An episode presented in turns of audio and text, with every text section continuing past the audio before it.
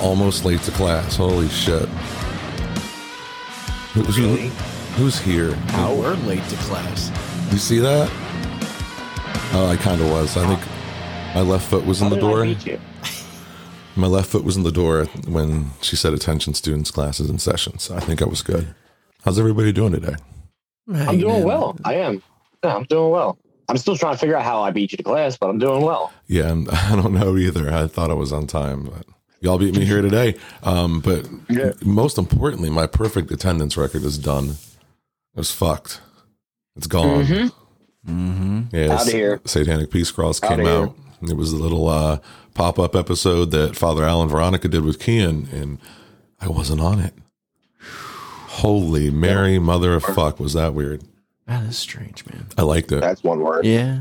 Yeah. I did like it. I liked editing it and not hearing my voice. It was kind of cool. but welcome to class, everybody. It is time for Satanic Study Hall yet again. My name is Bill. I am a Satanist, and today I am joined by these. I guess you know what? I'll I'll, I'll say gentlemen. You're really adding me into the The gentlemen, category yes, of gentlemen. gentlemen. Really? You're a Wow. gen- you're a gentleman today. I'm All right. So yeah, uh, good. Uh, and it's you know it's me. It's Sean, Happy Cat, whoever the fuck I am. I'm, I'm a goddamn heathen who likes long walks on the beach. I was just over here, your friendly neighborhood Satanist. Damn, I kind of want to go on one of these walks. I bet you say that to all the Bill, I'm girls. joining you. And, that's And it's it's a perfect time of year to go on those walks too. The beaches are clearing Ah, out, but but they're still open. cold. You know what? Too No, cold. put on a fucking satanic or satanic temple sober faction hoodie and stroll on down the fucking beach, Or you know, put or on a happy one cat I want one hoodie, of. No, I was gonna say really put on one of those varsity or a, hoodies. or a varsity mm-hmm. hoodie. Yeah, there's Yeah. there's a lot of wink, hoodies. winch, you know, wink, wink, nudge, nudge.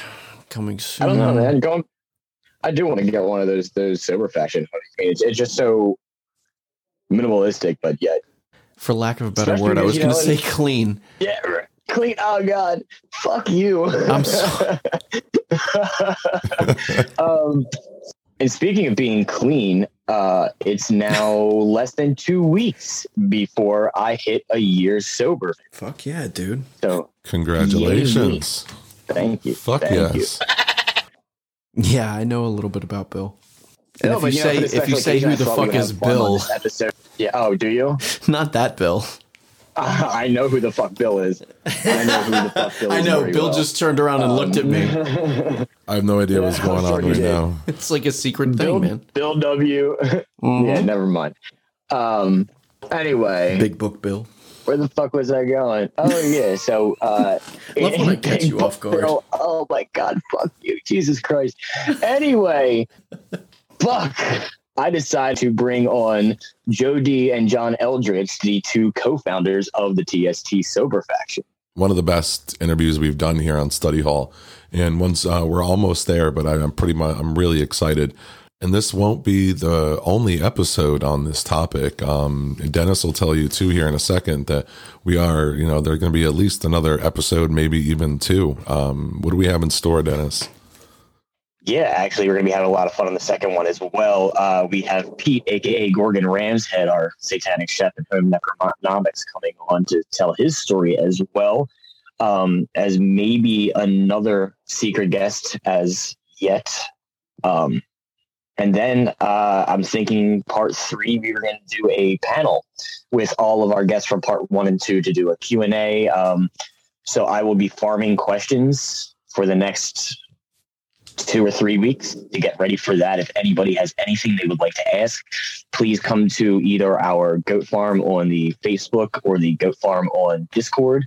Um, I will have a thread for both set up, and please uh, drop comments, questions, things of the sort. Let's hear a little bit about your sobriety and your recovery with Satanism. Uh, absolutely. Uh, and just like um, we mentioned on every episode, if you uh, have any questions or ideas about this topic or any topic, you can hit us up at satanicstudyhall at gmail.com. You can check out everything that we've got up on our website, That's at satanicstudyhall.com. And we're all over social media. Just search our name. You will find us. Um, particularly, I have a lot of fun on Twitter. We are at uh, at Satanic SH. And we also have a Patreon. Uh, you can, if you are so inclined to consider supporting Satanic Study Hall, you can do so at patreon.com slash satanic study hall. We have three different tiers available, 333 a month, 666 a month, and $20, which, as I always say, is our super fucking satanic VIP level. Um, check us out. Um, and we appreciate all of our fucking lovely patrons. And I'm fucking excited. I am excited. I am excited. I am excited. We are two months away from the unconvention. It's gonna be so fucking good. Less less than two months away as we record this. Uh, the unconvention is. I don't know. I remember looking at this months and months ago, thinking it was so far away. Um, but it's right around the corner. Um, so somebody asked me what the unconvention is. Bill, what's the unconvention? Why, Sean, thank you for asking. the unconvention is the convention for the unconventional. Um, it's also defined as a convention for all creatures of the dark. So you can participate in the unconvention from Friday, November 12th through Sunday, November 14th at the APA Hotel Woodbridge in Iselin, New Jersey. And it's also considered Woodbridge, New Jersey. Yeah. Um, and you can check out everything that the Unconvention's got going on at www.theunconventionnj for New Jersey.com. And as I said on the episode, or did I say it on the episode? I don't know. Um, we, you've heard us, you've heard us say that we're not big fans of fucking New Jersey. Um, in fact, I fact, was I was literally about to ask you how far into the state do I have to go? yeah, it's it's it's right, right near, it's halfway between up. here and New York, really. No, no, no, no, no. It's literally about 15, 20 minutes from New York. Oh, really? Yeah, dude. Okay. It's Oh, not even me. really, dude. It's not even really Jersey. Trust me. Mm, fuck it. Wait, I thought this was like right across the Commodore Barry. No, Oh, this Nope. is fucking deep. Oh, it's like all right, two I'll and a half hours there. I'm gonna away. Greyhound my ass there. Uh, so yeah, so that's Fall the asleep. unconvention. we, we've we've said that you know not much good comes out of Jersey, and fuck the left hand turns and all their fucking weird laws. I can't pump, I can't pump jughead, no bullshit. I can't pump my own gas. There's, the list goes on.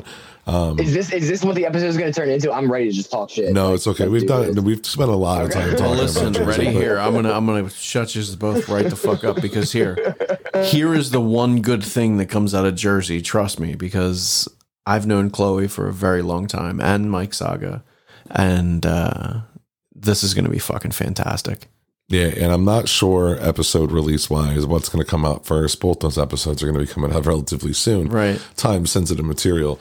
Um, but the Unconvention has a shit ton of bands, um, from the Jenna Genitortures to a Pretty Hate Machine, which is a nine uh, Nine Inch Nails tribute band, uh, Likeness, uh, Morris Black, Danny Blue, Worms of the Earth, Abbey Death, uh, Pelagra, Interface, Methodical. Trist, um, one band I'm excited to see is Gender Clown. Oh yeah, dude. I don't know what it is about Gender Clown. I don't know Clown. what it is that- about Gender Clown, that but gets I'm me excited. But uh, I'm excited about a lot of those bands. To be honest with you. and there's also all sorts of burlesque and special performances. Um, One of which is from the woman herself, um, Chloe Decay, who we had an awesome time with um, chatting about the Unconvention on our promo episode.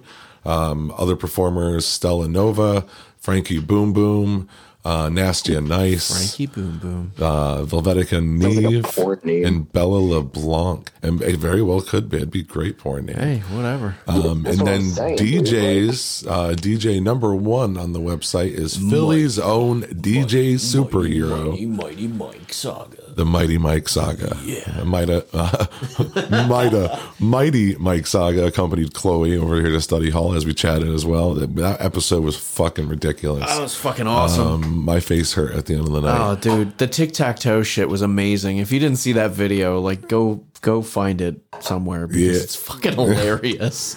And then uh, Damian Plague, DJ Angel, Angel Metro, um, DJ Cannibal Evil, uh, Chris uh, Chris Smack. Yeah, Chris Smack buddy. is going to be um, doing their thing. Uh, a bunch of other DJs, and then of course, any as any convention, there's panels. um, and vendors, vendors all over the place. So bring cash. Yeah, seriously. but if you if you don't bring cash, comes even if you can make it, like come say hi to Satanic Study Hall. Absolutely. Uh, Follow the pink bat signal. Yes, we're gonna we're gonna have our own booth for the weekend. Um, a lot of us are gonna be staying in the area for the weekend, and not to mention we're gonna have a panel. we are gonna have a panel where we record a live episode with some interaction with the audience. I'm really excited about that. Pencils and books were never made for wooden head, wooden Jones. Hail Satan! Dennis has crafted a beautiful story over the next couple episodes uh, in the series uh, and put together something special with some people that are making a real big impact in the scene with people every day and a lot of people. So, and what we're talking about specifically is the sober faction, which is now the Satanic Temple sober faction. But it didn't start out that way, but it, became something very, very effective and very, very big very quickly. And as Dennis mentioned before, we have uh, Joe D and John Eldridge on our show. And we had the awesome opportunity to sit down with them and talk about their stories and how the sober faction came to be, where it's headed, uh, its purpose. Um, I mean, a lot of things, co- a lot of things are covered when it comes to the sober faction. Uh, whether it's their seven rituals, um, we cover all their goals and initiatives, and it just it's it was a great conversation. And you've heard a lot of references and conversations on Satanic Study Hall if you've been listening to the podcast about addiction and recovery, whether it's, you know, here at Study Hall or people that we know or people that are important to the people that are involved with Satanic Study Hall, our family members, our friends. You may know people that are struggling with addiction and not even know it. All right, heathens. See, I called you heathens this time, not gentlemen. like that. Um, y'all ready to get started? We lost it. What did we do to lose our title that fast? Oh yeah. You, you spoke. oh, fuck you. Oh. Yeah, let's get this going. Yeah, I think we should get this going. Um, Fuck yeah, man. All right, everybody, it is time for us to wrap up this end of things and get right down to business. Up next is our awesome sit down conversation with Minister Joe D and Reverend John Eldridge of Satanic Temple's Sober Faction.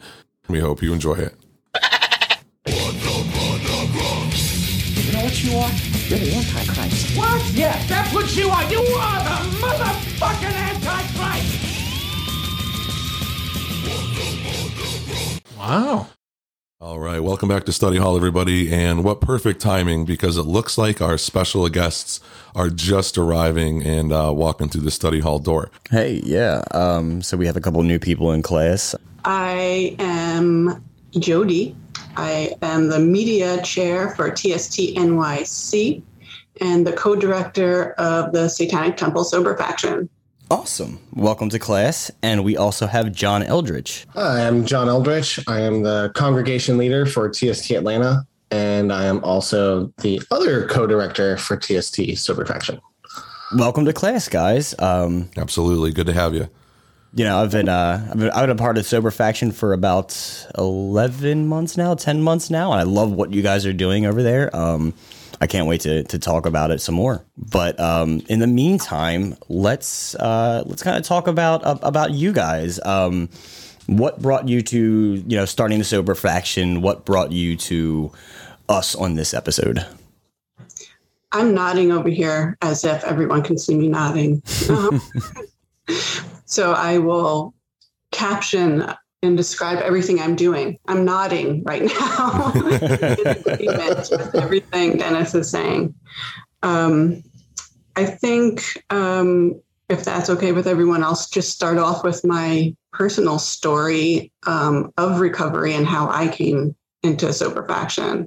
It's going to be lengthy, so stick with me, folks. It's worth it.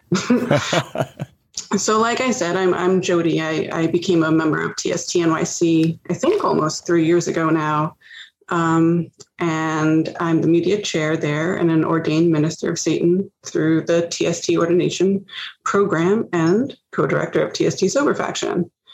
Um, we're going to go way back to my childhood.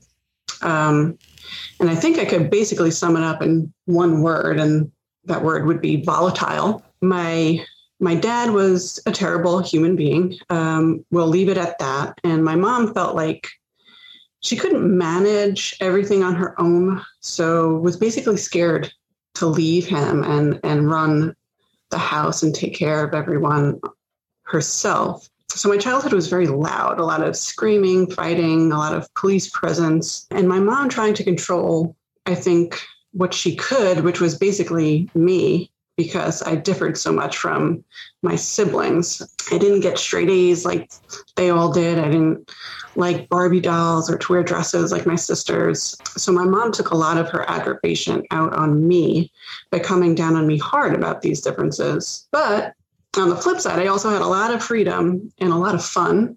Um, fun childhood.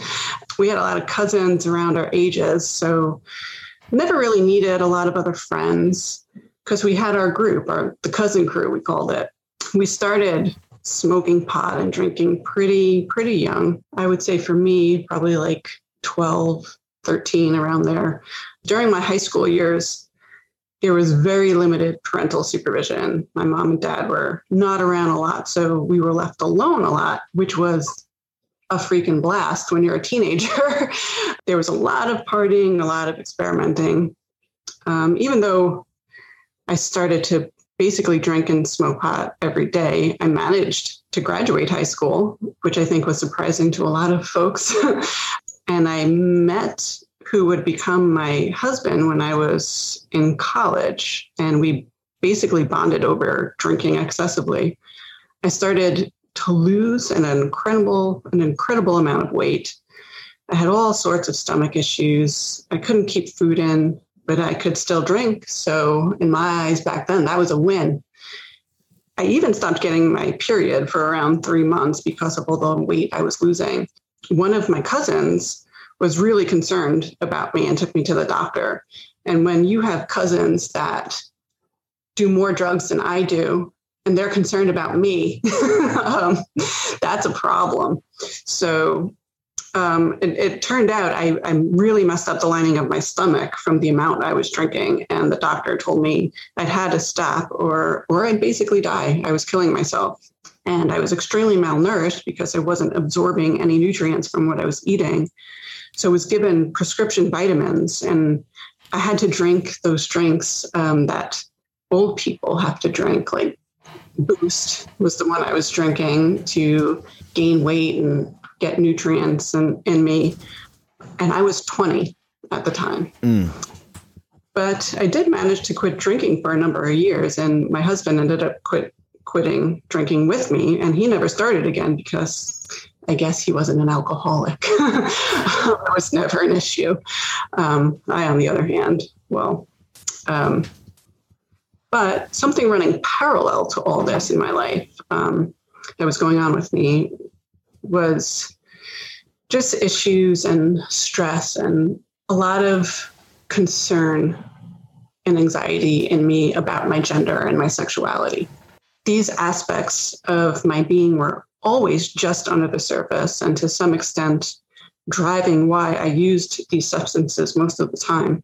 I was always uncomfortable with who I was and scared of how my family, especially my mom, would react. Was scared how peers would react. Back then, there weren't terms that we have now, like gender fluid or the use of other pronouns like they and them. In my head, I just thought I was bi. Um, that was the only thing I knew that came close to what I was feeling. And that was still, I think, too much for my family to handle, at least the the older folks in, in my family, um, or, or so I thought. My brother, cousins, friends, they all they all were under the assumption I was bi and were cool with it. We were all around the same age. And, you know, I was hooking up with boys and girls all the time, usually while drunk. Uh, it just made it easier for me to be drinking and experimenting in this way and having people think it's okay because everyone's drinking and experimenting and doing all that stuff. It helped also with social anxiety that I had on top of all of this. I always felt awkward or weird. I never felt like I related or could really connect with anyone. And again, drinking helped with all of this. It allowed me to relax and put on this act that I thought was acceptable by everyone. I got married when I was 22 because it it seemed like an escape. It seemed like I should be doing this. It was that's the direction it was headed. And even though all this was going on, you know, it my husband loved me and I loved him, but we were super young and still figuring ourselves out. Um, we were we weren't open and honest with each other. We never kind of grew out of the, those early drinking days, you know. Yeah, no, I, I know exactly what you're talking about. Yeah, I think when folks get together so young, that's common. You don't, you still don't know who you are. It didn't. It almost didn't feel real. You know, um, it was like going through the motions. Again, we were, like I said, we were still evolving ourselves, figuring ourselves out, out, growing up um, the, throughout our marriage, I went through cycles of heavy drinking to quitting and back again, getting super sick, and him having to clean up a whole lot of vomit um, throughout those years. And I'd, you know, be with women behind his back, usually at bars, getting drunk, hooking up, lying, um, and just coming home overwhelmed with guilt and shame over and over again we managed to stay married for like 16 years. There was a lot of hurt during that time, but there was also a lot of love. We did respect each other. And I know deep down, I know I wasn't in love with him, but I definitely loved him and am happy he's been in my life. I eventually opened up about everything to him because I just couldn't take it anymore. It just felt bad. It made me feel terrible. Like this life was just a lie and it was hurting both of us. And it's one of the most difficult things I've ever had to do. Was there any liberation from it though for you? Like, was like, did you feel that weight from your shoulders like immediately leave? Oh my goodness. Um, absolutely. It being open and honest and communicative, I can't stress how important it is. And that word is perfect. It's liberating. Um, not having to carry that around it definitely hurts. And of course, whatever the situation is, you never know how the other person's going to react. But I feel honesty is the best policy. I think I heard that somewhere. and it, it, was painful for both of us. And we worked through it. Um, we're actually separated now, but we're still close friends. We still talk every day. And we just ultimately want each other to be happy and have a happy, healthy life. So it was one of the best things um, I ever did. You know, it sucks that it took so long to come to all these realizations. And I think that has a lot to do with society and how I thought I had to live, what I was conditioned to believe. And I'm just happy that I had people in my life to encourage me and support me, you know, um, in these decisions and coming to terms with myself and that I had such an understanding person in my life who was able to get it, even though it was painful, was was understanding and just wants the best for both for me and for it's the right thing for both of us. So that's all going on. Actually, a few years ago, to bring it back to recovery, I got a, a DWI, which brought all these issues into the forefront again. And at this point, I'm, I'm like, I'm in my 30s. How is this happening still? Something had to give. I knew I needed to change. I discovered TST around this time and joined my local congregation. The support and acceptance there was something I've never experienced before. Now, was this your first like real introduction to Satanism, or were you like slowly introduced and then you found TST? Even in my childhood and teenage years, I knew something was wrong with the religion I was born into, Catholicism. Mm-hmm. It wasn't, um, you know, super religious. Like we celebrated the holidays. I went to Catholic school just because my mom didn't want us going to public school. That was Catholic school. Oh. um, it wasn't it wasn't terrible. It was a small school, and I went. I also went to Catholic high school just because the high school I went to had a good reputation. Other than that, like you know, we didn't really go to church or anything, but I still wanted something. Like I was looking for something to fill that spiritual part of my life. And learning more and reading more about Christianity and other mainstream religions, I'm like, this is fucking terrible. Um, what hit me most was the patriarchy and kind of misogyny and sexism, like innate in those mainstream theistic religions. So I looked for more feminist paths and studied a little bit of Wicca and paganism, just trying to find something, you know, and came across TST through news articles about, you know, their lawsuits and reproductive rights campaigns and stuff like that. And I'm like, this seems cool. um, this seems up my alley. Right. Uh, yeah. So read a little bit more about them and found TST NYC online. Yeah. And then, you know, saw the documentary, started reading books, and that was that. Um, and here we are. yeah. Yeah. It was a place where I felt completely comfortable being me and even encouraged to be my authentic self, which was rare. Like I never came across that, or I was always too scared to even consider being my authentic self. But this was a space where I was encouraged to do so. And it's something I really was looking for, and it filled that. Um, I really connected with people, and they upheld my own beliefs and my moral ethics and stuff like that. Of course, most people that you speak to, when they talk about reading the seven tenets for the first time and they're like this is shit i always believed and felt. I just didn't have the words for it or did, couldn't find the space that existed that encompassed it. And i really do believe in the power of religion to bring people together for the greater good creating positive spaces and bettering communities. Of course like i said religion is also dangerous when it's used to control and to silence but what I think religion really means is exactly what TST stands for. Um, nothing's perfect, but the the people and communities I found through TST have changed my life for the better, and I stand by that. And it's through Satanism and TST that I was finally able to confront my substance use and start my true recovery. When the pandemic started and I began working from home and was isolated and kind of alone, like many of us were, um, I got scared. I, I knew I was going to be vulnerable to my addictions, being home alone all day, being stressed and anxious, and cut off from folks. Um, I knew AA and other re- uh, recovery programs didn't align with my beliefs, and I didn't feel comfortable or even welcome in those spaces. But I knew I needed help, so I began searching online for other Satanists in recovery, and I came across something called Without a Prayer um, organized by this person goes by the name of John Eldridge.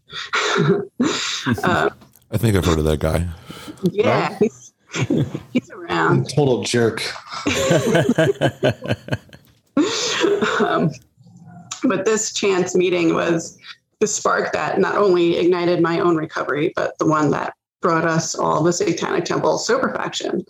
Satanism and Sober Faction have revolutionized recovery for me, grounded in science and community and self empowerment, the foundation of a truly positive and rational recovery program, removing the shame and guilt and replacing it with self confidence and pride, and removing hierarchy and replacing it with allyship.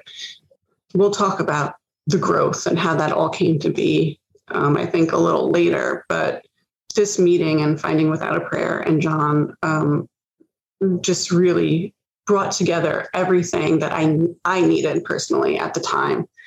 Just promoting that, you know, self-care and encouraging me to ask for help when I needed, which is something I never did. I never thought I could do. I never thought there would be anyone who I'd want to reach out to when I needed help or felt comfortable doing so. Just the the seven tenets themselves had started to help guide me not only in my daily life, but in my recovery as well. And Satanism motivated me to take control of my life and live authentically and healthy and happy. It's led me to meet some of the most amazing, intelligent, kind, and just all around badass people I've ever met who also support my recovery and only want what's best for me. I've even met, you know, the the love of my life through TST and sober faction. And if it weren't for these spaces encouraging me and wanting me to be happy and be myself. I, that would have never happened. And I don't know where I'd be, you know? Yeah. Like that's so awesome. Like you met the love of your life through it. Like I don't know. It's shit like that. I love. I love hearing that shit. um, I love living it. I'm sure. I'm sure. um, but that's a lot about me. And um, I don't want to monopolize the conversation, but just kind of give context to how this all related to to myself and my recovery, and share that story, and hope it, you know, hope it sparks something in some of the listeners. I definitely think it will. I definitely think it will. Um, you know, you have a great story there. Um, I could definitely pull some stuff from it that I could relate to. Um, and I'm sure that that some of the listeners out there uh, definitely could as well, and, and and it'll definitely help them. At least we hope but thank you so much for sharing that. Like that was that was amazing. Um, what a struggle you've been through, but to come through on the other side and and find Satanism uh, within it, and and being able to use it in your recovery, and then turn around and be able to help the fellow recovering addict find recovery without that superstition. Um, yeah. it, it's huge. It's huge, and I, I can't thank you enough for that.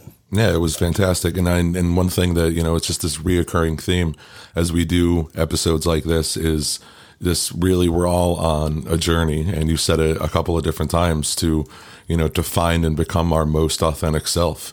And, and that journey, that path is no one ever said it was going to be easy, but it, keeping that in mind and all we do um, and with the time that we invest with the people you know that we care and love about that's that's really that's that's in itself is a guidance system for me is just keeping you know doing whatever i can and aligning all the decisions that i make in accordance with you know being the best fucking person i can be. I, I just want to say again for all those listening i'm nodding. I'm nodding for sure. And I like how um, you know at the at the end of your story there, it kind of it kind of ended on you meeting uh, John. And so I guess with with that being said, John, if you're ready to uh, to dive in a little bit and tell us a little bit about yourself, um, a little bit about your uh, your journey through through all of this Satanism, and uh, get to know you a little bit. Yeah, I think I'll be able to talk about that jerk John Eldridge a bit. and you know, there's a lot of similarities between uh, Jody's story and mine, and something you notice a lot um, in recovery meetings and people sharing their stories. There's always something that you connect to and something you needed to hear, right? You know, but there's also everyone has their own unique journey, and to see that also helps inspire recognizing there's so many different variations. So yeah, for me, I definitely have a history in my family of substance use when I was first getting like first seeking medical help, you know, skipping forward a little bit, um, I was first seeking medical help. You know, they asked me, "Well, do you have you know a genetic pool or history of substance use in your family?"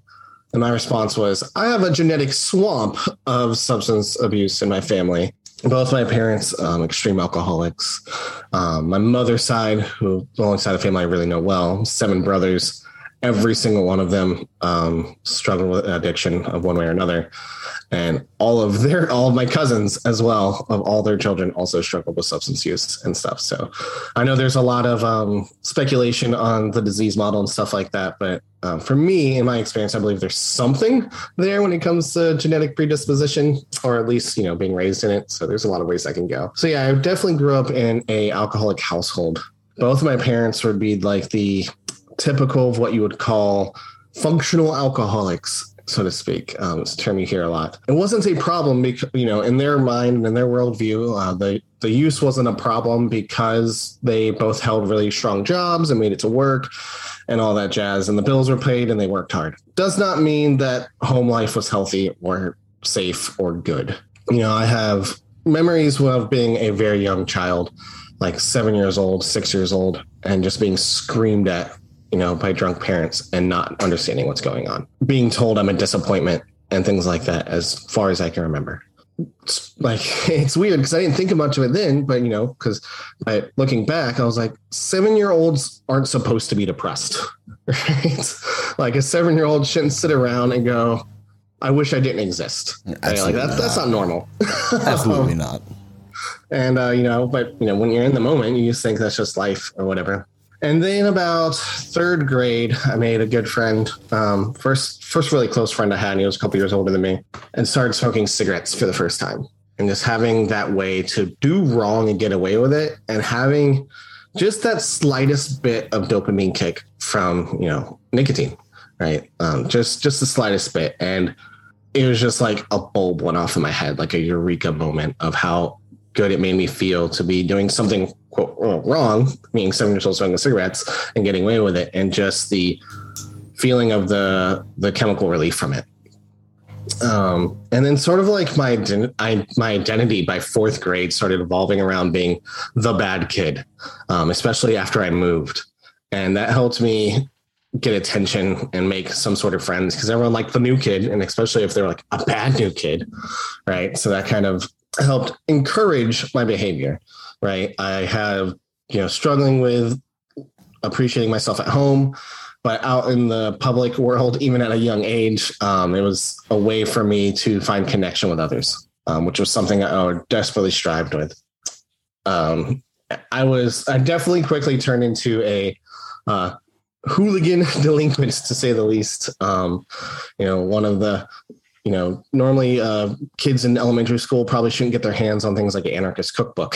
oh, I, I'm right there with you. I had a copy way too young. I can tell you that. no, I didn't have one in, in elementary school. I had a knife My and a Playboy. First project was a tennis ball bomb. Just saying. Yeah, uh, we actually grade. made a tennis ball bomb made out of napalm in fifth grade, and it accidentally blew up, almost blew up a neighbor's house. Yeah, I've got some stories too. That's that's a whole nother episode. Right oh man, what the fuck? Yeah. So, um, which again, uh, is normally not normal for a fifth grader to be making bombs in their basement while drunk.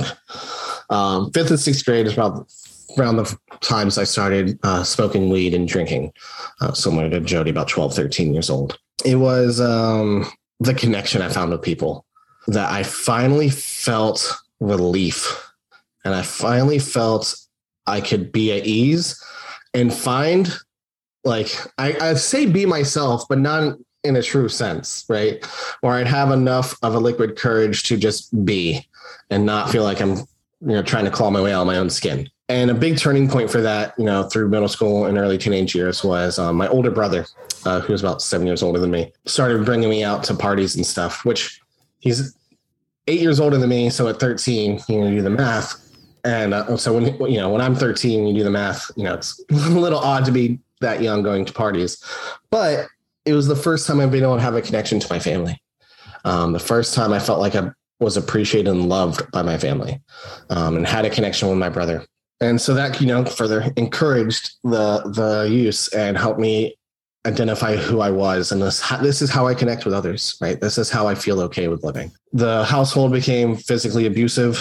Um, very very physically abusive. And you know early teenage years i was having to cover up bruises when i go to school. Because teachers were asking questions. I had no interest in football but i joined football just to have reasons to have bruises all over my arms and shit like that. Um intentionally would fall down skateboarding so i'd have reasons to cover up shit. Hmm.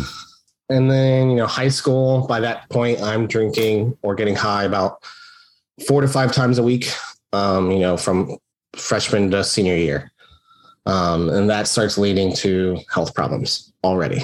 Getting in extreme accidents, uh, fell on. There was a you might have seen like those welded knights in armor that you see like at stores, like they're like Mhm. aluminum or metal. Yeah, I know what you're talking about.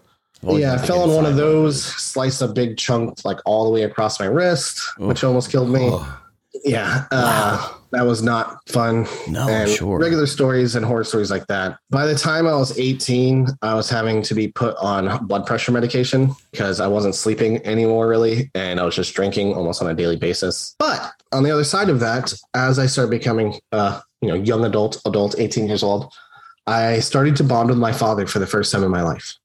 Um, I started drinking with my dad and it was everything I always wanted in life. I finally, for the first time, ex- felt accepted and loved by my father, but it was only when we were both drunk together. Um, I started really getting that connection. I was in a happy relationship with like high school sweetheart and all that stuff. So, um, besides being sick and drunk all the time, I felt that life was in going healthy despite all the uh, trauma 20 years old uh, when my father died randomly from a heart attack. And I, I, I blamed myself for that death for a while because I was supposed to come over and help do yard work. He was getting older, not feeling well. And I didn't come over because I was hungover and I didn't come over for several days. So he said he'd do it himself. And then he had a heart attack. And that was a big turning point, like where I went from partying all the time to just nonstop drunk. Uh, my mother at that point was suicidal. Um, so everyone was really focusing on making sure my mom's okay, um, including myself. I never had anyone to go to. I never had felt okay for being for being hurting because I had to worry about other people. And you know, that's going into college, right? So I've already got like a quote professional drinking life before even stepping my foot into college. So it was uh, further enforced by that lifestyle. Then come, I turned 21, 21 years old.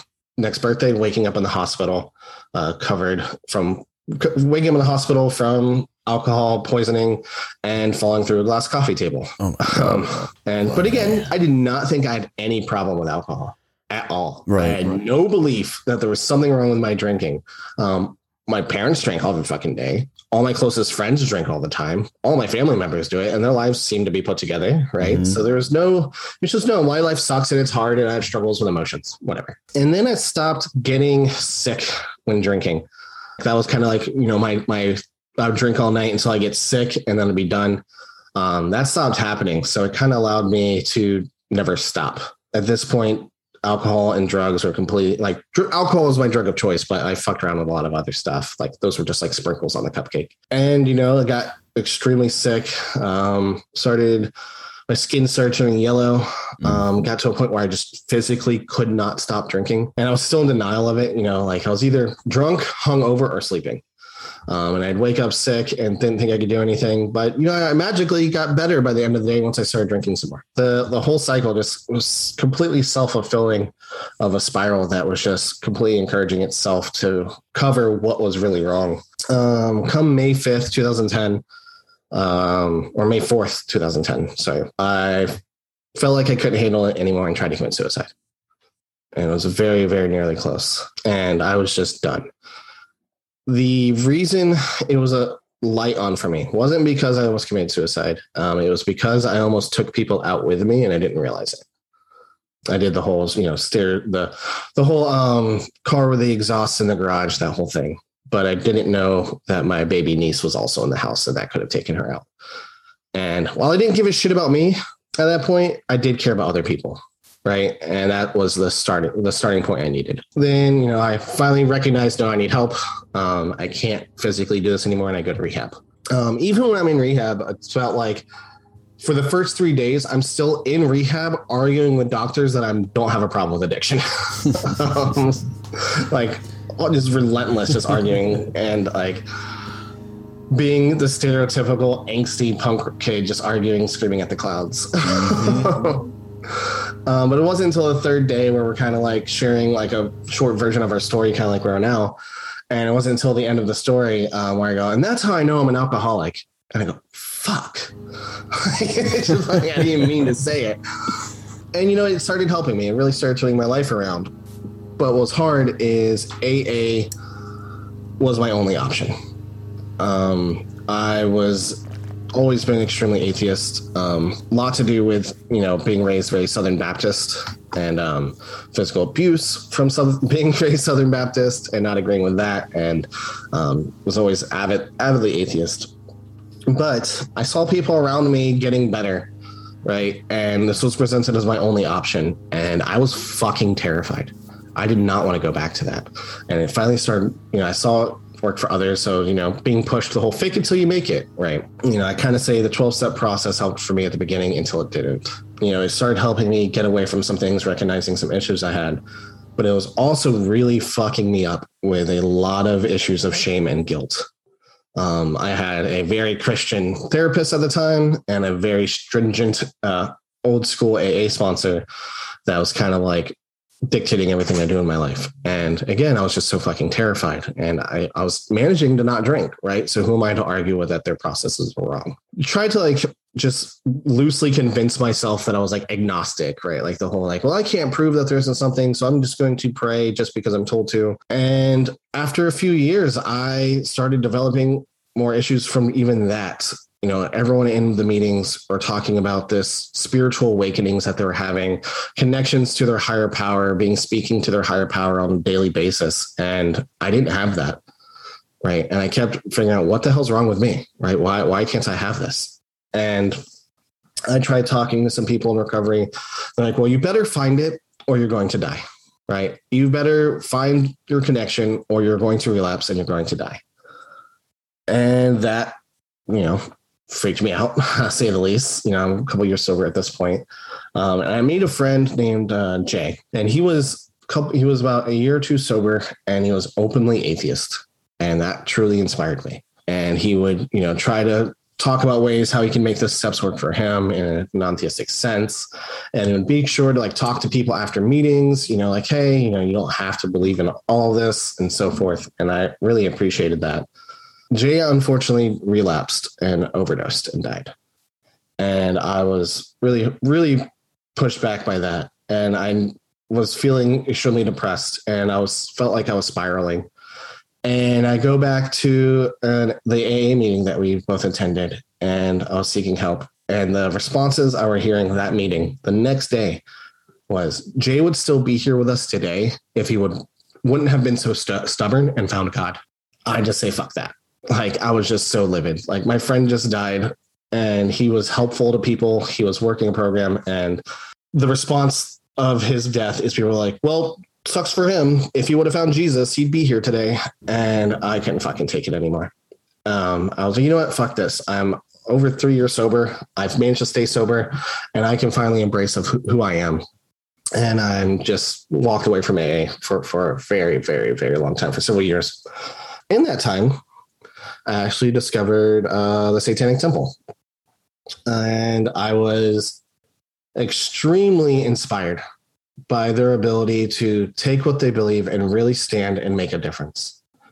To take the, you know, I was, I was never really like into paganism or um, religion for any of that matter, which is never part of my wheelhouse until I discovered Satanism and started reading and studying and learning all about it and really found a true place that I felt like I belonged and really found a place where I can encourage myself to love who I am and to continue to strive towards self improvement, which was very much worked with my ideals of recovery. And I um, was struggling back in end of 2019 uh, emotionally. You know, life got hard, and I was like, well, you know, I want to have a recovery lifestyle again and have a community, but get rid of all of the God bullshit. And I started a, and you know, TST inspired me to do something about it. Um, so I started a local community here in Atlanta called Without a Prayer, which is essentially a. Hey, I know that. Yeah. yeah.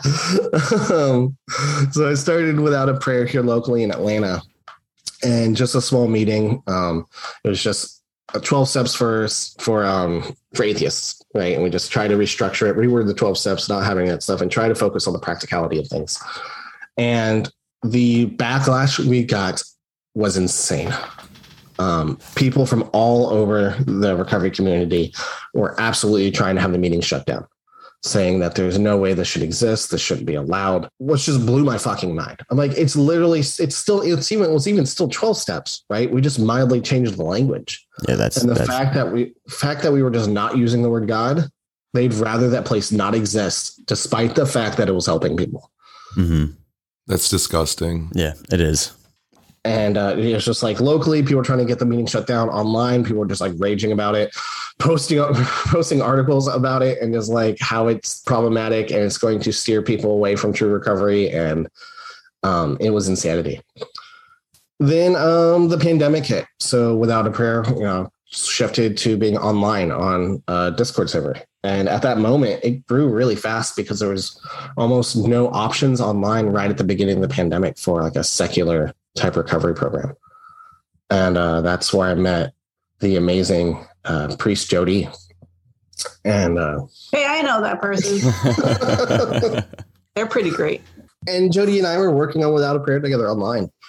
You know, and it was great and it was helping people. And there's a lot of good being done. But even still, we found a lot of troubles with the 12 step process, even when removing the changing the language around, um, it was still so deeply entrenched with Christian values of shame and guilt and recovery. And while that's not what I practiced, it took so much mental gymnastics and so much teaching to try to guide somebody through that. And mental gymnastics are fucking exhausting, and early recovery is fucking hard. Mm-hmm. It is really fucking hard. And so we wanted, we were just in agreement that there was just so much bullshit in it. Over time, uh, the Without a Prayer was, you know, um, more secular meetings starting to open up online, which was fantastic. And uh, a lot of people started finding their own meetings. And majority of what was left without a prayer is all people who are Satanists. and, uh, and so we kind of like scrapped it and started over from scratch. And then Jody and I started building Sober Faction together. And that's kind of long short of my story. Awesome. Thank you very much. And what a segue into the sober faction right there at the end. Um, Yeah, and I was um it's it really is perfect because uh I, I remember, you know, when I started joining um random social media groups back when the pandemic first hit, um, you know, not realizing, you know, trying to figure out who was who. Uh, that was right around the time that I joined the Satanic Temple. I think it was like January or February. Um, but then I did sober faction kept did come up a lot, in uh, and it was not only was it it was not like it was promoted, but it was promoted by those who were were utilizing it and and who were who were part of it. Um, and then it just it seemed it seemed to gain uh, a decent amount of traction right off the bat. And I'm and I'm sure that I mean I'm not sure. I would hope that some of the other members of the previous group um, would have come along right with you. How did that journey begin, and did it grow? You know, faster than you, you thought it would? And um, how did it progress? the I'll start by saying, um, yeah, majority of the people who are like very active without a prayer came along. Uh, we have members of Sober Faction who are very active in the community now that started with without a prayer. Um, and Sober Faction definitely, definitely grew much faster than we ever anticipated, um, which was and terrifying and amazing at the same time. Oh, okay. So this works. we'll just keep going with it. Um, but it, it, the support that we have had from the people who we met through without a prayer and who stuck with us into sober faction is amazing. And it's just a testament of the power that community has and just like that genuine supportive community and space that we're all here together. We're going through this together. Um, and that just spreads, you know. And like you had mentioned, hearing it, not seeing it promoted, but just hearing it from the people in it proves that, I think, to me, that if if people are there for a genuine purpose, um, without any of the bullshit, um, trying to make you believe something that you truly don't, that are accepting of you and your beliefs and just want you to be healthy and get better and you know have a good life then it works. There's definitely something to it. And it's funny jonathan um, mentions the uh, when we're in, without a prayer and still technically working the steps and having to do those mental gymnastics. And I, I remember for me it was like the first time I was attempting to actually do the 12 steps and hitting step three and how it's worded and how it's uh, formatted that you have to go back and beg forgiveness for everything you've ever done wrong from anyone you've ever hurt, admitting your powerlessness and admitting that you were shitty and all that like i never did it. I was that's where i stopped. I totally ghosted my sponsor. I was like nope um, we're, we're done here. And that's really when you know i think we started talking about switching it up changing it and just making our own thing. Like if what's available doesn't work fucking build it yourself you know? Mhm. and I think, you know, a lot of people, you know, like a lot of people who, I, who I'm friends with, you know, um, who aren't in recovery and stuff like that, or even my wife had no idea how extremely religious the 12 step program is Mhm. like how extremely Christian, because it's just you know it's a word that society knows. Like, oh, you're you're struggling with, with alcoholism. Oh, you just go to AA, right? That's just the the thing to do. Right. Um, you know, you when you go to a doctor or go to a rehab, they tell you to go to AA, right? So it's so entrenched in society if that's the answer, and for many people, depending on where you are geographically, it's the only answer you have available. And when we started, you know, trying to do without a prayer, and like like Jody said, we were having conversations when they were having to do the um, the way they word it, which I fucking hate, is the moral inventory, right? Of of step three and four. Like Jody said, you're just completely essentially you're writing like a shameless. You know, before like even before you like you start in the moral inventory, like you have step one. You we admitted that you're powerless. That like how do you do that as a Satanist, right? Um, why you know something I say a lot with you know, you can find a lot of issues in 12 steps with just the first two words. We admitted. When substance use disorder is a medically recognized issue, why would I have to admit to it? Hmm Right? Why who has to admit to having a like admit, admitting something is for me, you know, makes me think wrongdoing. Right? I've done something wrong, right? And that's just the shame and guilt just spirals from there and so forth. And it really just goes against everything we've our of our core beliefs as Satanists, hmm right? And it was just borderline impossible to try to get these mental gymnastics and try to make this a process that was empowering to you instead of making you beat yourself down. And um and that's where Jody and I started to start start from scratch, say fuck it, right? Like this this can't be the way that you know, sure, you know, we know AA helps a lot of people, right? We we know that.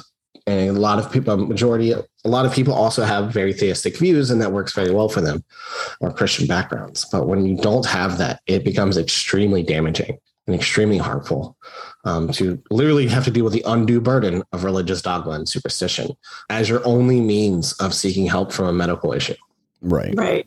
And just to kind of like the main, I think the main differences between Sober Faction and other mainstream peer recovery groups like AA is its basis in non theistic Satanism, of course, and the seven tenets, but also recognizing that everyone's recovery journey is different and acceptable. It's not forcing you to believe anything because your recovery depends on that specific belief. It's encouraging you to find what works for you and just providing a safe space to recover. That's what it's about. And researching and looking and knowing the science behind what you're going through, which I feel is very lacking in mainstream recovery groups, like peer support groups. There's never, from what I have heard and from what I've experienced, there's never an actual discussion about what addiction is and what your body and mind are going through. So we encourage you to find out. Um, we read articles, scientific articles, medical articles, and that describe what your body's going through when you go through withdrawal, when you're in active addiction, when you're in recovery. So you know what to expect and how to how to actively take action in your own recovery. You know, We even read articles we disagree with to have the discussion, which is something you never hear in another. I mean, that, but it's a good thing though. Like you know, to get to get both sides of it and and and and kind of like you say, discuss and and and have that that chat and see see it from all angles. And Jody, just to jump on what you were saying, fuck withdrawal. yeah, it's scary. It is- you yes. it, you know. Mhm. I remember my first time I was sitting there in a corner shaking. I couldn't stop. My body could not stop fucking shaking. I had no clue what was going on. Like, I'm waiting for the hallucinations to start. I'm waiting to drop into the seizure. Like, I didn't know what to expect. I think another thing that's kind of important too, just along the lines of understanding the science behind it, is not just understanding it, but learning it and using it to your advantage to combat it.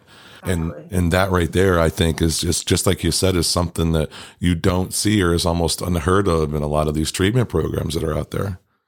yeah, these other programs like AA completely eliminates that part of what you're going through and asks you to fully lit- and literally in the words, turn your life over to a supernatural being to remove your defects. Mhm. Yeah. Step three: turn your life and will over to the care of God as you understand Him. Right. How the fuck do you do that as a Satanist? Thank you. Thank you. Because this is something I've actually brought up in the rooms. I've I've I've been going to AA. I was going to AA pretty often for the past about five years. I stopped going end of 2019, beginning of 2020. Um, and I, I kind of had the same thought process that you and Joe D had uh, about step one and step three. Um, the whole we admitted, and then um, the giving you're giving your will over. Well, I, I- I'm pretty sure you need that willpower to be able to have the confidence to stay away from the fucking drug. Why give it away? Why give away all of the hard work that you've earned? Exactly. Exactly. That's something actually. Um, one of my number one pet peeves uh, in early recovery was, you know, when things were going well in my life, that was because I was living in accordance of God's will. Things were going poorly in my life. Oh, that's your fault. hmm Right. And fuck that. Like, I've worked my ass off to stay sober. Right. Oh, and it's a lot of fucking work. And yes, I needed help, but it was my choice to ask for help. That was my actions. hmm It was my actions to accept the help and follow guidance, right? And try to change my life. That was my work. And I needed a community of people to help me get there. But that doesn't mean it wasn't my choice and my actions driving that. And to try to get rid of all responsibility of my own work to be proud of that is fucking preposterous. It's like you have to ask the person who made you or the person, I'm using air quotes. Yeah. the movement again. uh, to remove your character defects that they gave you. Right. Right. It's, it's a fucking sick game. Like Right. Um, We could go on forever about how preposterous theistic views are. I, I wanted to ask you, had had any of you read or gotten any inspiration from um what is it called? Uh, Uncover Satan, Recover Thyself, the recovery book from I think it's the Church of Rational Satanists. It's- basically a breakdown of the big book and put into a more you know rational way you know taking responsibility for yourself kind of breaking down what the 12 steps are and rewording it and things of that sort. It's just kind of along the same lines as you. I didn't know if you had picked up the book and read it or not. So I was familiar with that book, and um, we wanted to take a different approach. We didn't want to try to make 12 step work for Satanists. We wanted to make a program built purely like not trying to reverse engineer something, but start something new. Um, because we saw so much trouble with those constant mental gymnastics Mhm. that we didn't want it to just be the just a rewording again because we already did that. We had without a prayer right? Right. and we had it just it wasn't built off satanism it was just completely secular talked about practical recovery. Um but we wanted to start something different and the with the foundation purely off the seven tenets. Um so we designed the uh, seven ritual process. I, I just want to, be, before we actually read the rituals, there are probably questions, and we've got questions for members of Sober Faction and others um, asking, we're non theistic, so how does ritual work? Because there's this stigma surrounding just the word ritual of being like spiritual or supernatural in some way. So, just quickly, there is a scientific backing um, that supports ritual and how it is psychologically beneficial. So I use ritual a lot in my life and satanic practice because of that. And we have even, again, read articles and studies to our members um, because there are folks who are coming from theistic backgrounds who are actually traumatized by the theism that they were indoctrinated into and kind of taken aback by the use of rituals. So they needed this other understanding. Um, they needed almost a re education um, and removing the theistic foundation of ritual that they were brought up in and learning about the scientific, rational way that we utilize ritual in recovery. Um, so I just wanted to point that out be- before you read that, just in case anyone was wondering or questioning. yeah thank you jody I, I, I jump around a lot, so I really appreciate it. um, and um, I'll say from my own experience, when I first started diving into Satanism and learning about it, I would hear about ritual and I would cringe hard. I'm like, that sounds like theistic woo woo stuff that I'm not really into. And I kept learning more about it. And then I actually, you know, partook in a you know group ritual and experience, and I was like, holy shit, this was like really empowering and really like made an impact on me. Not in like a belief that from supernatural entities but just the empowering and liberating feeling and the catharsis. You know i try to explain ritual like if like as simple as possible. If someone's like completely unaware of what we mean by that you know i try to like say it's it's almost like meditation plus art with intent right? Like if i'm trying to overly simplify it and that's where that i can start that process of of like understanding what ritual means for at least my practice um, so with when we started, uh, we wanted to build seven rituals for our recovery process. And this had inspiration from all sorts of different recovery things, but more, more importantly, inspiration from the seven tenets and how Jody and I were already using the seven tenets as a part of our recovery process.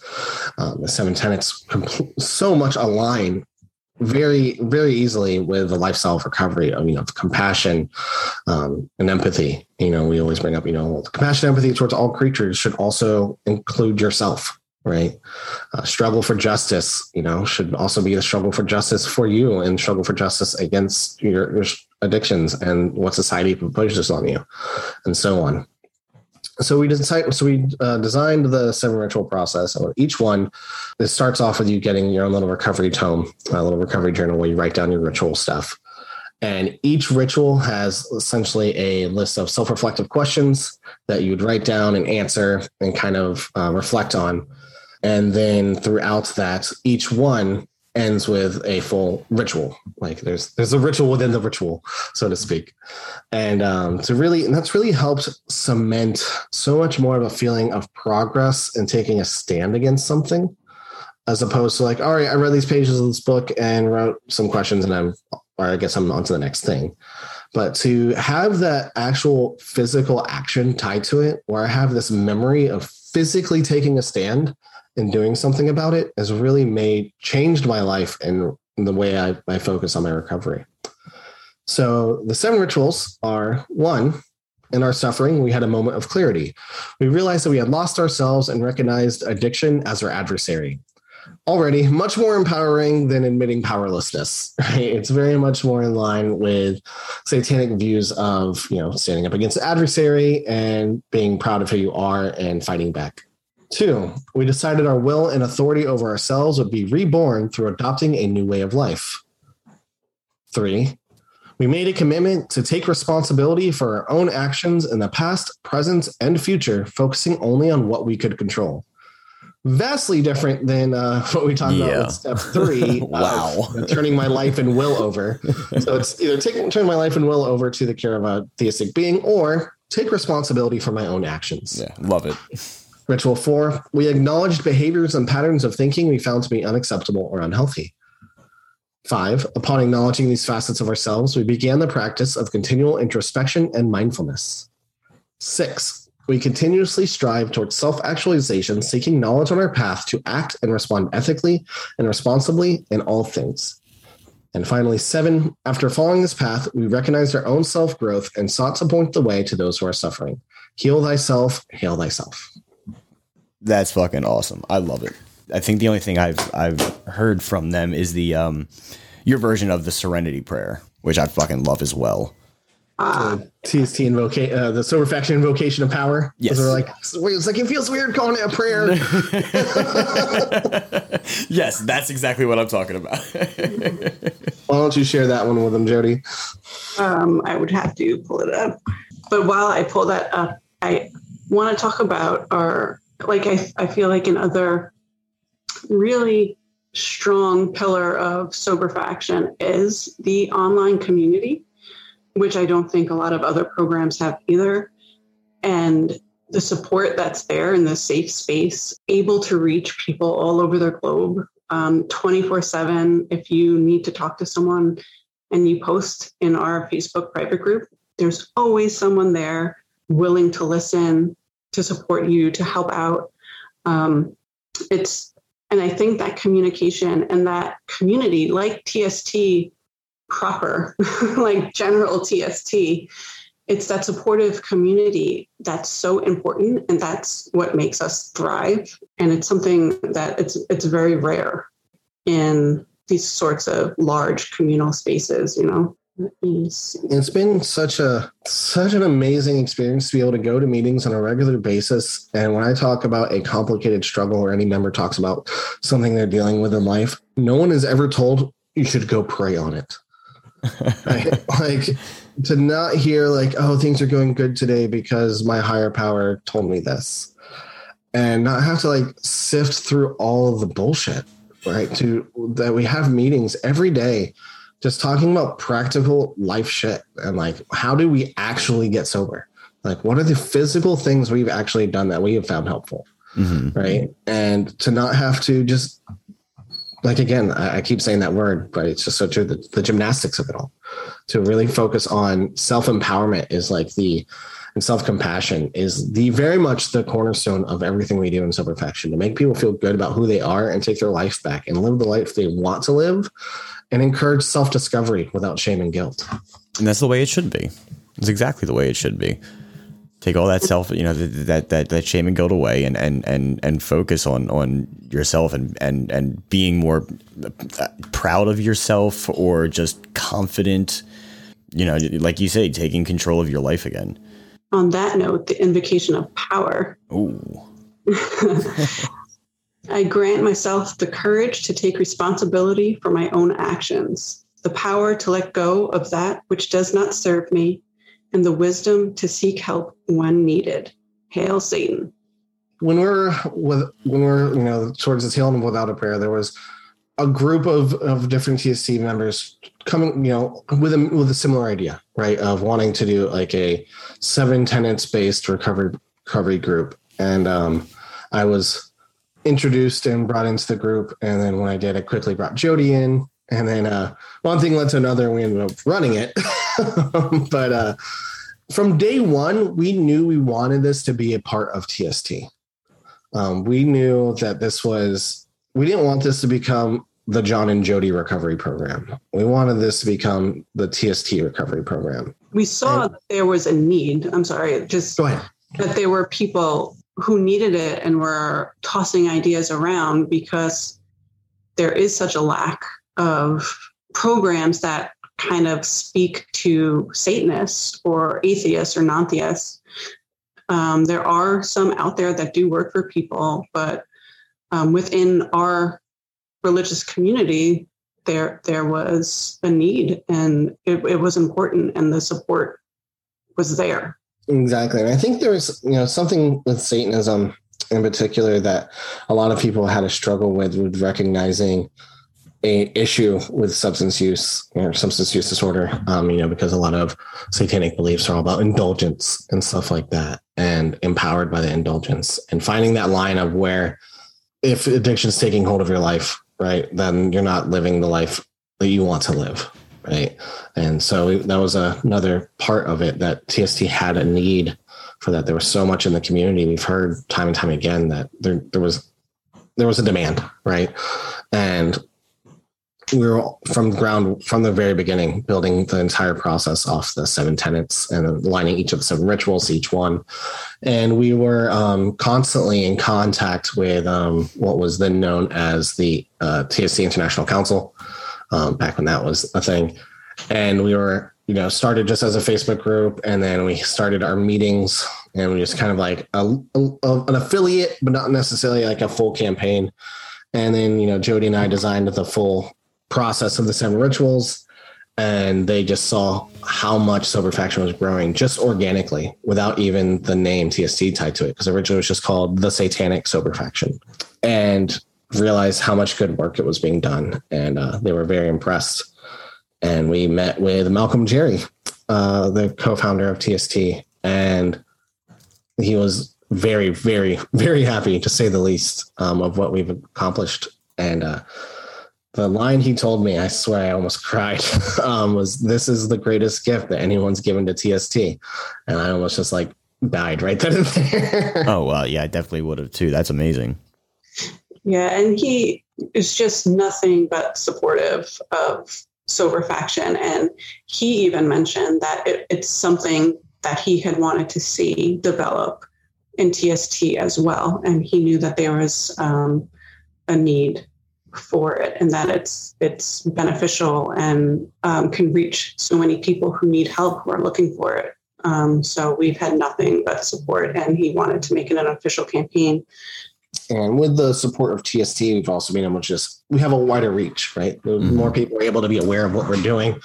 And when it officially became a official uh, TST campaign, um, we we were already doing pretty well with a lot of members, but when that newsletter went out, it was crazy, um, and it was amazing to see that we weren't alone. Right, like there was so there's so many of people who are just seeking a space to feel safe and to try to get better and improve themselves without having to deal with the bullshit, without having to feel guilt and shame and the stigma and having to be told to pray. feeling accepted for who they are. We have a huge gender nonconforming population within sober faction. hmm That's probably the majority of our members Oh, are yeah. are not cis or not heterosexual. Um, it's just this the entire spectrum, and so many stories we hear is um, about them not feeling comfortable or safe in in other programs. So that is so important, and it just makes us feel so good that we're able to provide that space where people feel safe and supported and accepted. And I think out of all of it, the most rewarding and impressive thing is that it's worked. Like it's not just an idea, like it's people are literally changing their lives around.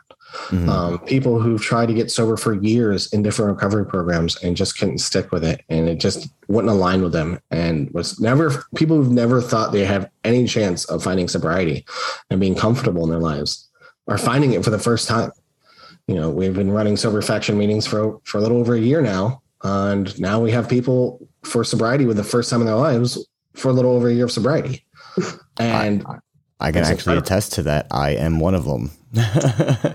I am 27 days away from hitting a year for the first time, and it's definitely due to you guys. fuck yes hell Hail yeah. It's due to you too you. it's due to you we just allowed to Well, help. you, you know what I mean. You guys helped a shit ton, a lot better than any of the other other um, programs I have found. Uh, the closest I have ever I have ever found to to doing it was um, the like the refuge recovery, the the, the Buddhist program. Um, It's a great program. it is a great program, and I, I still use tools from it um, in my recovery. But it was definitely uh, when I found you guys was it was over. It was it was finally everything made sense. Love it. I'm so happy you're here uh, and part of Sober Faction and just being on this podcast. And just that's, you know, I just love it. And I, I appreciate Satanic Study Hall and everything you're doing so much and that you're giving us this platform just to talk about it and hail each other, you know? Mm-hmm. Absolutely. this We- platform will definitely be always open Yeah, for, for we wouldn't Sober Faction. We wouldn't have it any other way. Now, speaking of now, I'm on the Satanic Temple's website, and it is Sober Faction is indeed on there as an ongoing campaign. So, for our listeners that want to uh, learn more, look for meeting times, uh, read the mission statement. The seven rituals are on here. Um, an outline of the goals and initiatives. There's uh, a nice honestly it's it's you know it's just like it's right along the theme of everything we've been talking about here uh, on the episode uh, a testimonial from hell bent um, and then there's an opportunity to support sober faction and purchase um, sober faction t-shirts and knit hats. And i know there's also been some exclusive merchandise and time sensitive merchandise that has been out there already uh, celebrating the launch and everything um, which is which is fantastic. So i encourage everybody to check this out online. Now beyond the website um, how do they is there i know you mentioned there's a there's social media communities. Is there any other ways of getting in touch with sober faction um, and reaching out that either of you would like to share I think you know the Facebook group we've mentioned a lot. That is like sort of a backbone of a lot of our of the community. Um, that is the Satanic Temple Sober Faction group. Um, but if you're not on Facebook, uh, we completely understand. Um, we also have our email, soberfaction at the satanictemple.com. Uh, you can always reach us there. And then on the website, we do have the full meeting schedule and um, all the ways to get to the meetings without having to be engaged with social media. And um, on Facebook, there's the public Facebook group and the private Facebook group um, to maintain anonymity. And um, like John, John said, that's kind of our backbone, the bulk of our community. But we are also now on Twitter. Awesome. On Twitter. Yay. but it's it's nice to see more and more positivity and encouragement pop up in my what do you call it a Twitter feed or a timeline? I don't fucking know. I just scroll. Um, Just follow Sober Faction. abso- Yes, absolutely. I'm all about it. So before we, we wrap up everything and, and all of that, um, you know, speaking of the sober faction and their their definite or their different ways of, of getting in contact with them, you know, whether it be through social media and all that, we also have our social media Discord, um, you know, where everybody hangs out and and and interacts.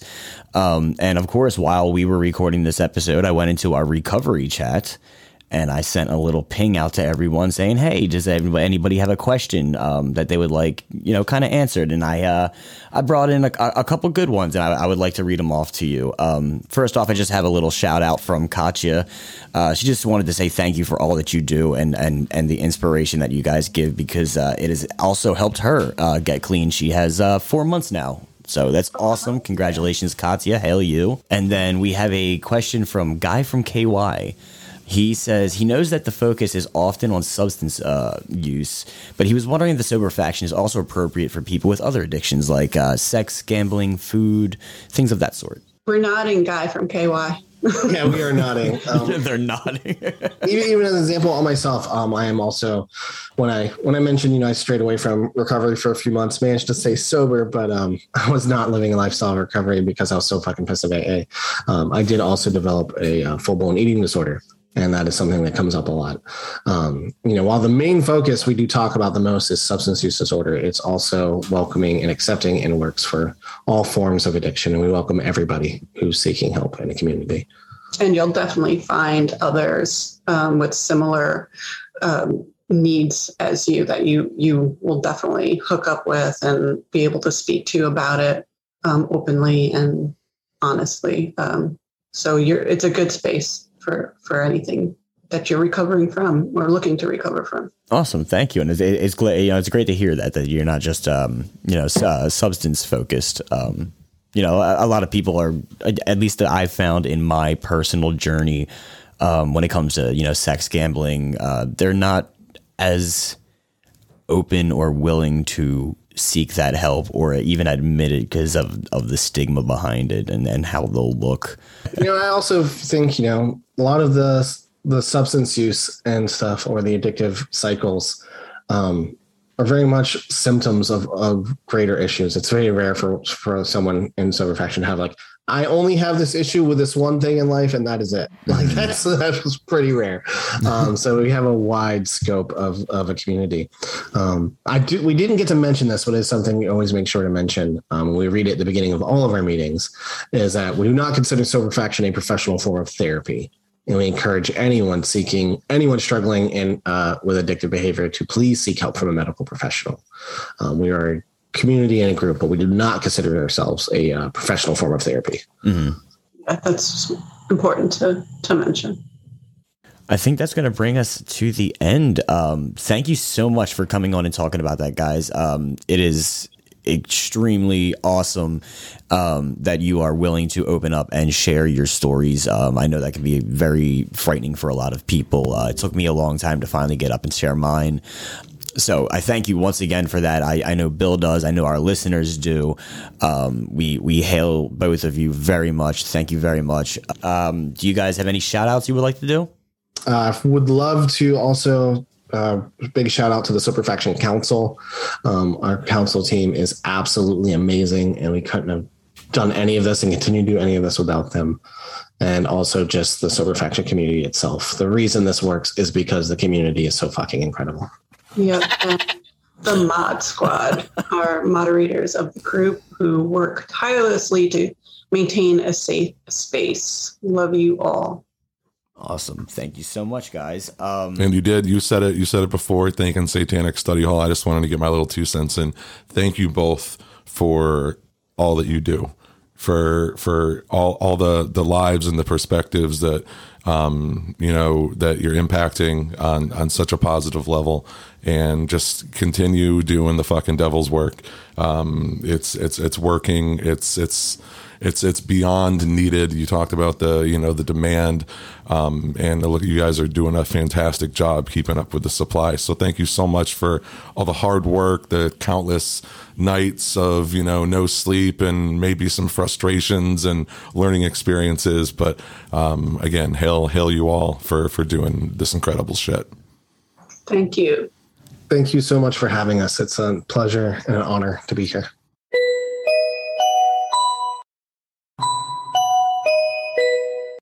Attention staff and students. The Satanic Study Hall podcast is not affiliated with any other podcast or organization. None. Zero. The views and opinions expressed on the podcast are ours and ours alone. Hail Satan. All right, everybody. We hope you enjoyed that conversation, and there will be more of Minister Joe D and Reverend John Eldridge in future episodes on this very topic. Um, hope you enjoyed the conversation, and I hope you enjoy our episode. Uh, this was something special, and it was more along the lines of a personal journey. Uh, those were some heartfelt stories that we just heard, um, which I know will and have served uh, as motivation for many of our listeners and people that we know in our lives, um, or that could use that motivation to get better. Um, Sean, your thoughts? I'm just honestly, I'm glad that I was able to hear that, and you know, I wish that I could have been there that day, but you know, life and all that. But it was it was awesome. Thank you guys again for for coming out. It was fantastic. Uh, And then, of course, I, I want to thank Dennis. And Dennis, your thoughts. Uh, This was uh, this was your baby here. your brainchild, man. yeah, you want to take us home? Yeah, sure. Um, this definitely this episode definitely meant a lot to me. Um, you know, being in recovery and and it never thought recovery would mean this much to me. So uh, uh, it, it, it's it's really fucking cool. And you know, being this close to one year, it was it was it was just something special that I really wanted to throw together. And you know, I've made a very close uh, personal relationship with Joe with Minister Joe D, and and they you know they've done a lot to help me with with my sobriety, and they haven't even known about it. And and uh, you know they they've given me a lot of a lot of uh, I don't know, help me manifest my energy to to be able to kick my own ass into fucking gear. I was going to say clarity. Clarity seems Clarity, like a yeah, good that's word. fucking word. Great fucking word. We'll use that one. Mm-hmm. Whatever he said, we're gonna use that one. Uh, so we're going with that. It did wonders. great fucking word.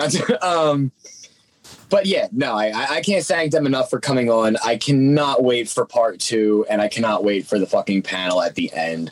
I am so stoked. I have so many ideas. Um, and I'll fucking have a year clean by the time they're fucking recorded and done. Fuck yeah, dude. Congrats. Right? We going to the bar to celebrate? No, I'm fucking Yeah, man. Let's go get a beer. Ginger ale's on me. there you go. Well, thank you, Dennis. I don't drink Um, either. So. I do want to bring this up. There's a big fundraiser coming up uh, that the Sober Faction is involved with and hosting. It is called Hellathon, and that's going to be on Satanic Temple TV or TST TV on October 23rd at 8 p.m. Hellathon is a variety. Uh, it's a variety show style type of thing um, that's going to feature. You know, it's it's gonna it's gonna be more like uh, the old school telethons you would see growing up as a kid. So wait, are they going to have No like a panel with a whole shitload of phones set up? I Like, can you re- call in and talk to Lucien? I really hope so. Um, but We get like five phones. Yeah, and it's going to be live on the on TST TV, and that's going to feature amazing talent of a variety of sober faction members. So definitely keep that in mind. Again, that is October 23rd at 8 p.m. on TST TV. TST TV is um, a subscription based service, but there is a shit ton of free content on there. Sure Um, so check that out. And if you feel so inclined and want to hang out and participate in Hellathon, definitely subscribe, give it a month or two trial. I do want to thank all of our listeners for hanging out on this important episode. And I look forward to whatever the fuck we got going on next. I don't know about y'all, but Oh, yeah, um, I'm I'm excited about riding this train right into the winter. Mm-hmm. All right. Um, special thanks and shout outs. Uh, keep it simple. Shout out to everybody who supports us and who listens to us every time they get that new episode notification. And all the OGs that have been hanging with us since the beginning. You know who the fuck you are. Hail you all. We fucking love you. And we will see you next time. Hail Satan. Hail Satan. Hail thyself. Class is dismissed.